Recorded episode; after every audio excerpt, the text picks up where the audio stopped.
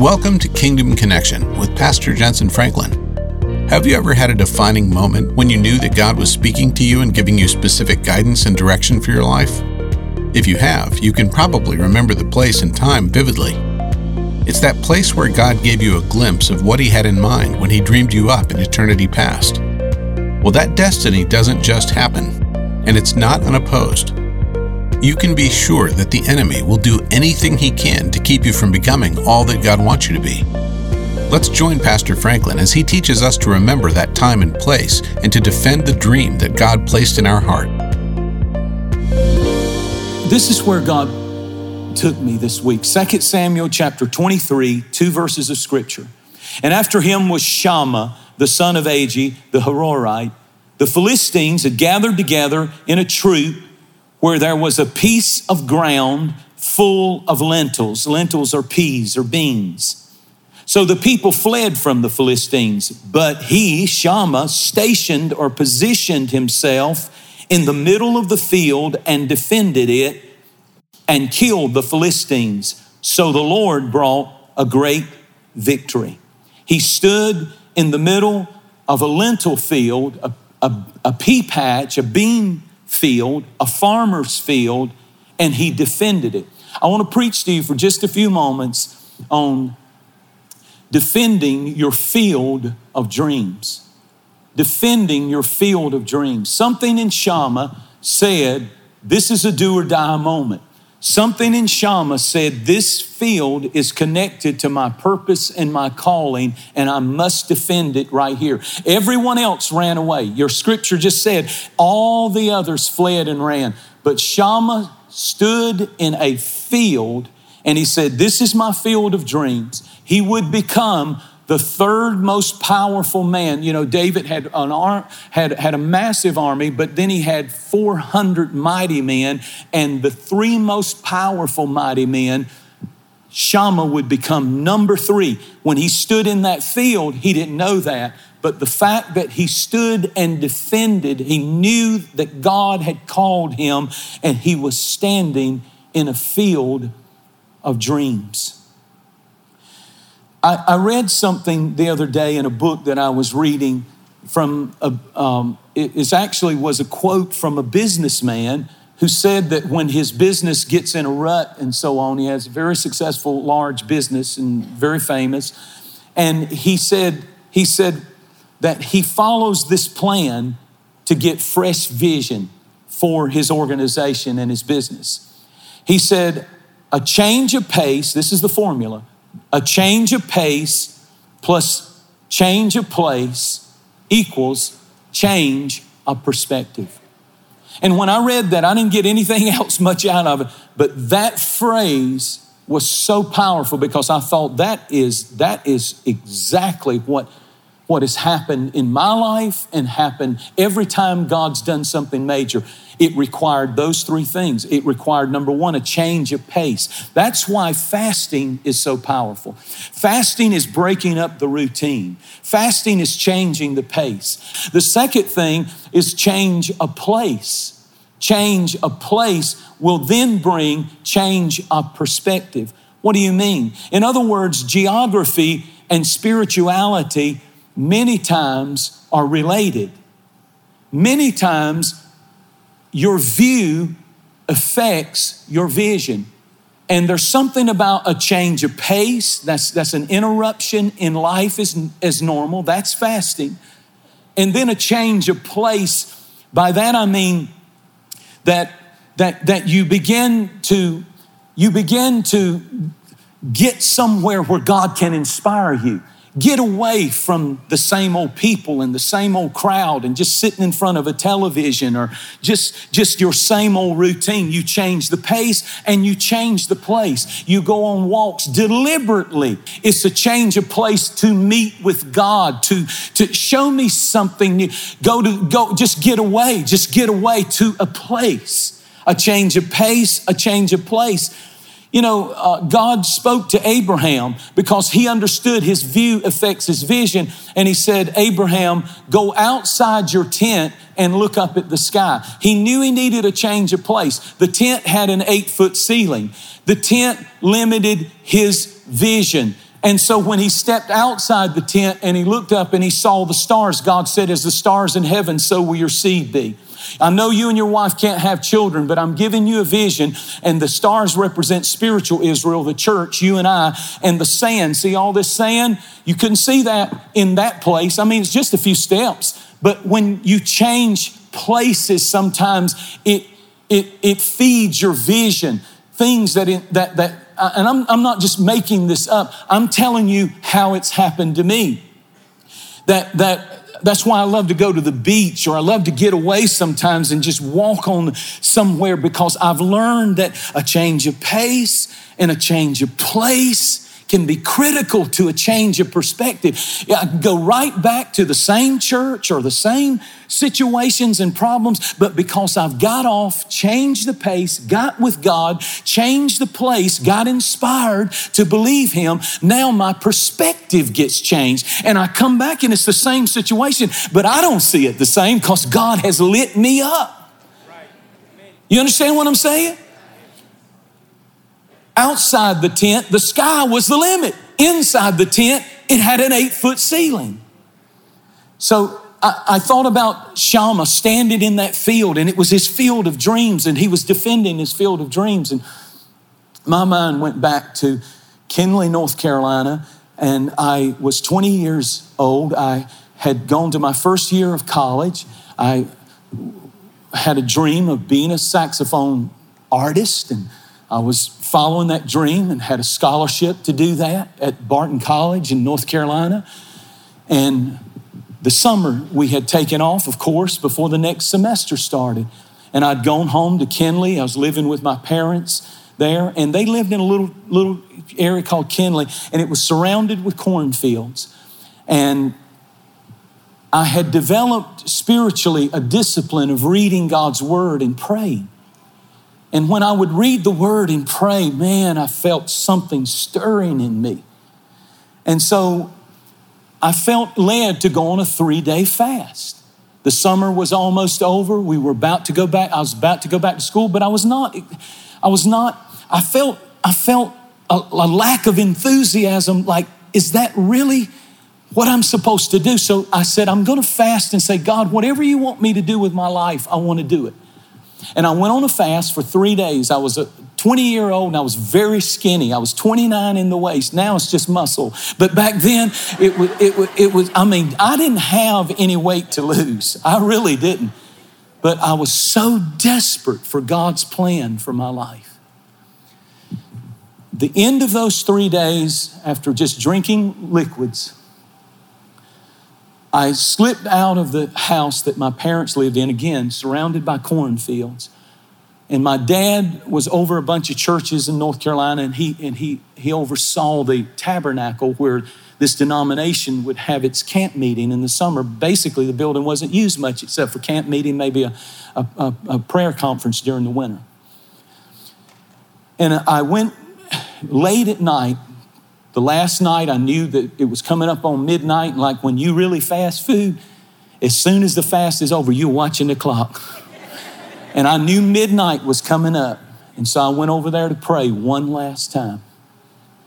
And I walked into that sanctuary and I walked up on the stage, and there was an upright piano that sat in there all the time. It was cold, just kind of a metal building. And I got down on my knees and I started praying, and suddenly, suddenly, the presence of God came in such a tangible, powerful way that that, that spot in the middle of cornfields became my field of dreams. I knew when I got up off my knees, I could never just be a musician again. I'll always be a worshiper but I could never be a musician again like that. I knew that I was called to preach. I stood up, I was broken, I walked out of there, and that little spot in Kenly, North Carolina became my field of dreams. It's where I had no idea where that road would take me, but there was no question in my mind through fasting and seeking God's face, a change of pace, a change of place, had given me a change of perspective of who I was in God and what I was called to do. My brother Richie said, Well, just come travel with me the rest of the summer. He had revivals. He had graduated from college in North Carolina in Charlotte, and, and he, he, he said, Just come travel with me, gent. Let's, he called me gent. And he said, Let's finish it. Let's finish it. Let's see what God will do. And he let me preach my first sermon.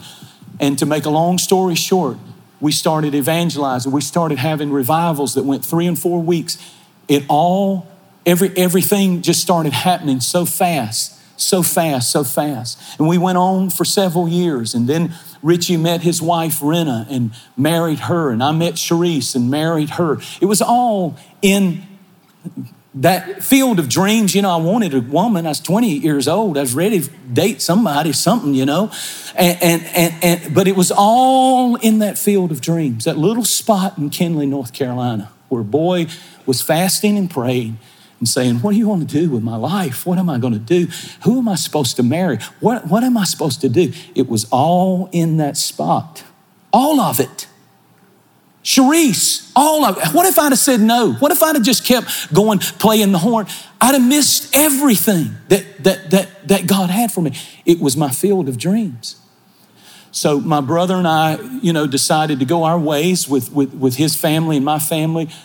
And we, Cherise and I were evangelizing all over the nation. We traveled all over the nation, just she and I, for several years. And Pastor Welburn, the pastor of Free Chapel, uh, asked me to start coming, and I would come once a year and preach at Free Chapel. And um, he booked me nine months in advance, and he got sick and died on the Sunday that he booked me to come nine months in advance. And so I preached that morning, and the church had his funeral that afternoon. And then, here, I'm, I'm, I'm going somewhere change of pace, change of place, change of perspective. Up until that point, we had been so busy preaching, preaching, preaching. I'd have revivals that would go night after night after night that we had never really taken much of a break. And Cherise said, hey, uh, my Aunt Margaret has moved to Rogers, Arkansas, her and Jean, her husband. And uh, uh, John, um, not Jonathan, but Ron, their oldest son, and Jean's mother needs to go out there. So let's drive them, Jentezen. Let's drive them. Let's take some time off. Watch this. And, and she didn't say it in these ways, but look, look at the genius of God. Change of pace change of place, change of perspective. And so we did something we'd never done. It was a 14 hour drive. We get in the car with Granny in the back, Ron in the back, me and Cherise in the front, and we drive. And, and Bill Stowe, who is a board member here still to this day, called us and he had said it to us earlier, but he called us again and he said, Would you consider, Jentezen, allowing us on the board of directors of Free Chapel to consider you for pastor? And I was so honored, but I did not, I'd never pastored a church and I had no desire. I was in a different denomination, everything was going great. I had no desire to pastor, but Cherise did. And Cherise said, We ought to go to that church. She said, I don't have to pray about it. I don't have to pray about it. Why do you have to pray about it? Why don't we just go there? I'm telling you, women have discernment. Now, watch this. Watch this. We get in that car and we start driving to Rogers, Arkansas. Change your pace. If I'd have just went somewhere and preached another revival, I wouldn't even given it 10 minutes. Such a major thing. Such a major shift in my life. But if I wouldn't have changed the pace and the place, I don't know if I'd have got the perspective of God. This is why fasting and seeking God is so important. Now, now, now, uh, now I, I speed now to the, to the conclusion of this. And here, here's what happened. So we get to Arkansas, and I have to give him a yes or no. You can throw my name in the hat. And I love that Bill Stowe reminded me, the second phone call, he reminded me, he said, Well, now, don't get all because uh, I was like, oh no, no. He said, well, no, I don't, uh, don't, don't get all up about it. He said, they may reject you. They may not want you. Uh, the denomination may not allow you to do that. The, the, the, people, not only have you got to go through the filter of the board, you got to go through the people. Everybody, and people may not, they don't, they may not want a rookie preacher for their pastor. good, humbling little thing right there. But Cherie said, you need to pray about it. And so I began to fast and pray while we were out in Arkansas, in, in Margaret and Jean's home. And every day I would go, and there's a little church in Rogers, Arkansas. It sits up on a hill, sort of, and it had a parking lot off the main road that was private. And I was looking for a prayer place, and I pulled in there, and they didn't have a staff or anything apparently because there were never any cars out there. It's just an empty parking lot. And every day I'd get out and walk around that parking lot and pray, God, show me your will. What do I do? What do I do? What do I do? And, and, and toward the end of that week, I pulled into that parking lot and I grabbed a little bitty book for some reason and my Bible, and I had and I grabbed that book called The Invading Force. It was a little bitty thin, you could read it quick. And I flipped it open and it had a little part in the book that was highlighted that said, I'm giving you your marching orders. And I kept reading, and it just, everything you can imagine that I needed for confirmation was in that little booklet, and it tore me up. I'm sitting there weeping, I'm crying. I knew that I knew that I knew God had called me to be pastor of Free Chapel. I drove back home after I walked around that parking lot and wept. I came through the door, and every time I'd come through the door, Cherise would come. She was only 19 years old. She would come running and say, Are we going? Are we going? Did God speak to you yet? Did God, she'd follow me. She'd follow. Did God speak to you yet? Did God speak to you? And I went in the bedroom and I fell across the bed and I started weeping. And I said, God has told us that we are to go to that church in Gainesville, Free Chapel. And I told her what God told me He would do. And that, that parking lot, that parking lot of that church, people drive by it every day and it means nothing to them. But to me, that parking lot, think of it was a field of dreams that afternoon that would shift everything in my life to step into God's plan. Your dream from God is more than a dream, it's a calling. And Shammah found himself in a, in a field fighting for his field of dreams. That was Shammah's field of dreams. It's powerful to go back to places where God has done something significant in your life. Sometimes when I go to North Carolina, I'll go back to that tabernacle. Sometimes I'll even go over here on Browns Bridge Road to our first sanctuary that seats maybe 300 and something people in there. And those people are kind enough. There's a, there's a ministry that bought it but they, they're from us, but they, they were kind enough to let me go in sometimes. And every once in a while, I'll just stop by and I'll walk around that sanctuary. It's something about going back going back to where God brought you from that, that bursts faith for where you are. I wonder if Shammah ever went back to that field of dreams. When he became powerful and he was sitting in the palace with, the, with David's administration, third most powerful in the army of Israel, I wonder if he ever went back to that field of dreams where it all started, where he first took his stand and he said, I've heard from God and I'm going to stand up and do what he's called me to do.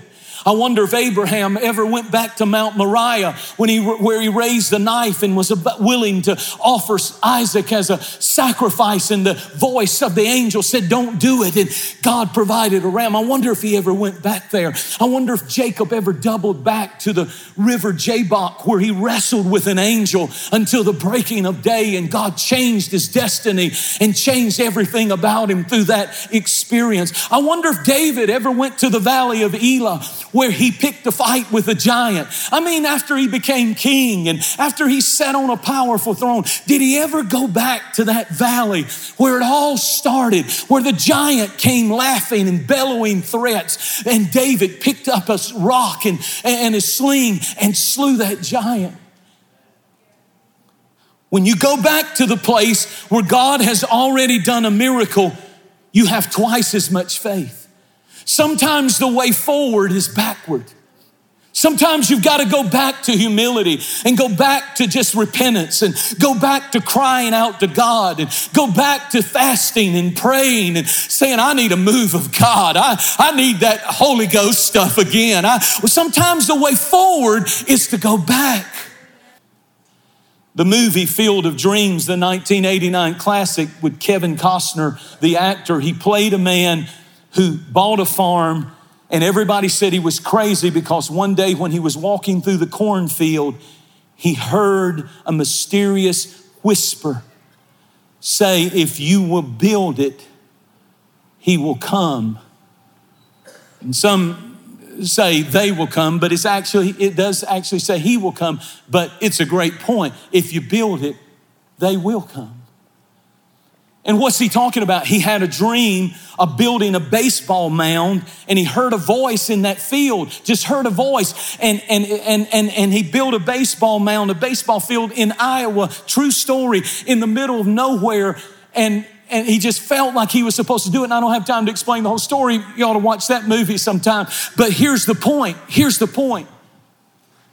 He called it his field of dreams, and it, and it almost cost him financial ruin. It looks like he's going to lose everything. It looks like it's over, and he's crazy, and he's following. If you build it, they will come. But he built it, and sure enough, on the day that it opens, they come from everywhere, and it becomes a huge success. The point is this you have to stand in the field of dreams and defend what God has shown you, and God has mysteriously whispered to you about your life.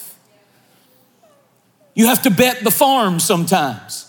Well, I'm waiting on God to go first. The last time I read this book in Mark chapter 16, it said signs follow. Signs follow people who step out in faith. Here's the definition of faith faith is taking the first step before God reveals the second step. Faith is going first, knowing that signs and wonders will follow a person who has heard the voice of God. It's, it's understanding I'm in a cornfield in Kenly, North Carolina, or I'm in a parking lot in Rogers, Arkansas, and yet I have just been downloaded a vision from heaven. I don't have any money. I don't have anything. I don't have any surety in my life, any certainty in my life. All I know is you can't walk on the water if you don't get out of the boat and do what God said do. Defend your field of dreams. Kingdom Connection is a soul winning ministry that is reaching the world through broadcasting, expanding into new church campuses, and global acts of compassion. By using the technology of today to fulfill the Great Commission, we are able to connect with countless people and reach hundreds of thousands of lives. Our broadcast connects with people like you all around the world with messages that speak to them. Our ministry exists to help build a connection for strengthening your faith and living out your God given purpose. And our missions and relief work help connect you to desperate situations, showing the love of Christ through global acts of compassion. We feel the time is right and God is leading us to grow, and that only happens when you partner with us through Connection Partnership. With as little as a dollar a day, you'll be helping us reach further than we've ever been before. To become a part of this ministry and enjoy exclusive partner benefits, visit us online at jentezenfranklin.org. Hope starts with you. Together, we can do something incredible for the kingdom of God. Your support helps us preach the gospel to over 200 nations around the globe, produce inspirational resources, and continue support for outreach projects. All donations received through a campaign are subject to redirection at the discretion of the organization.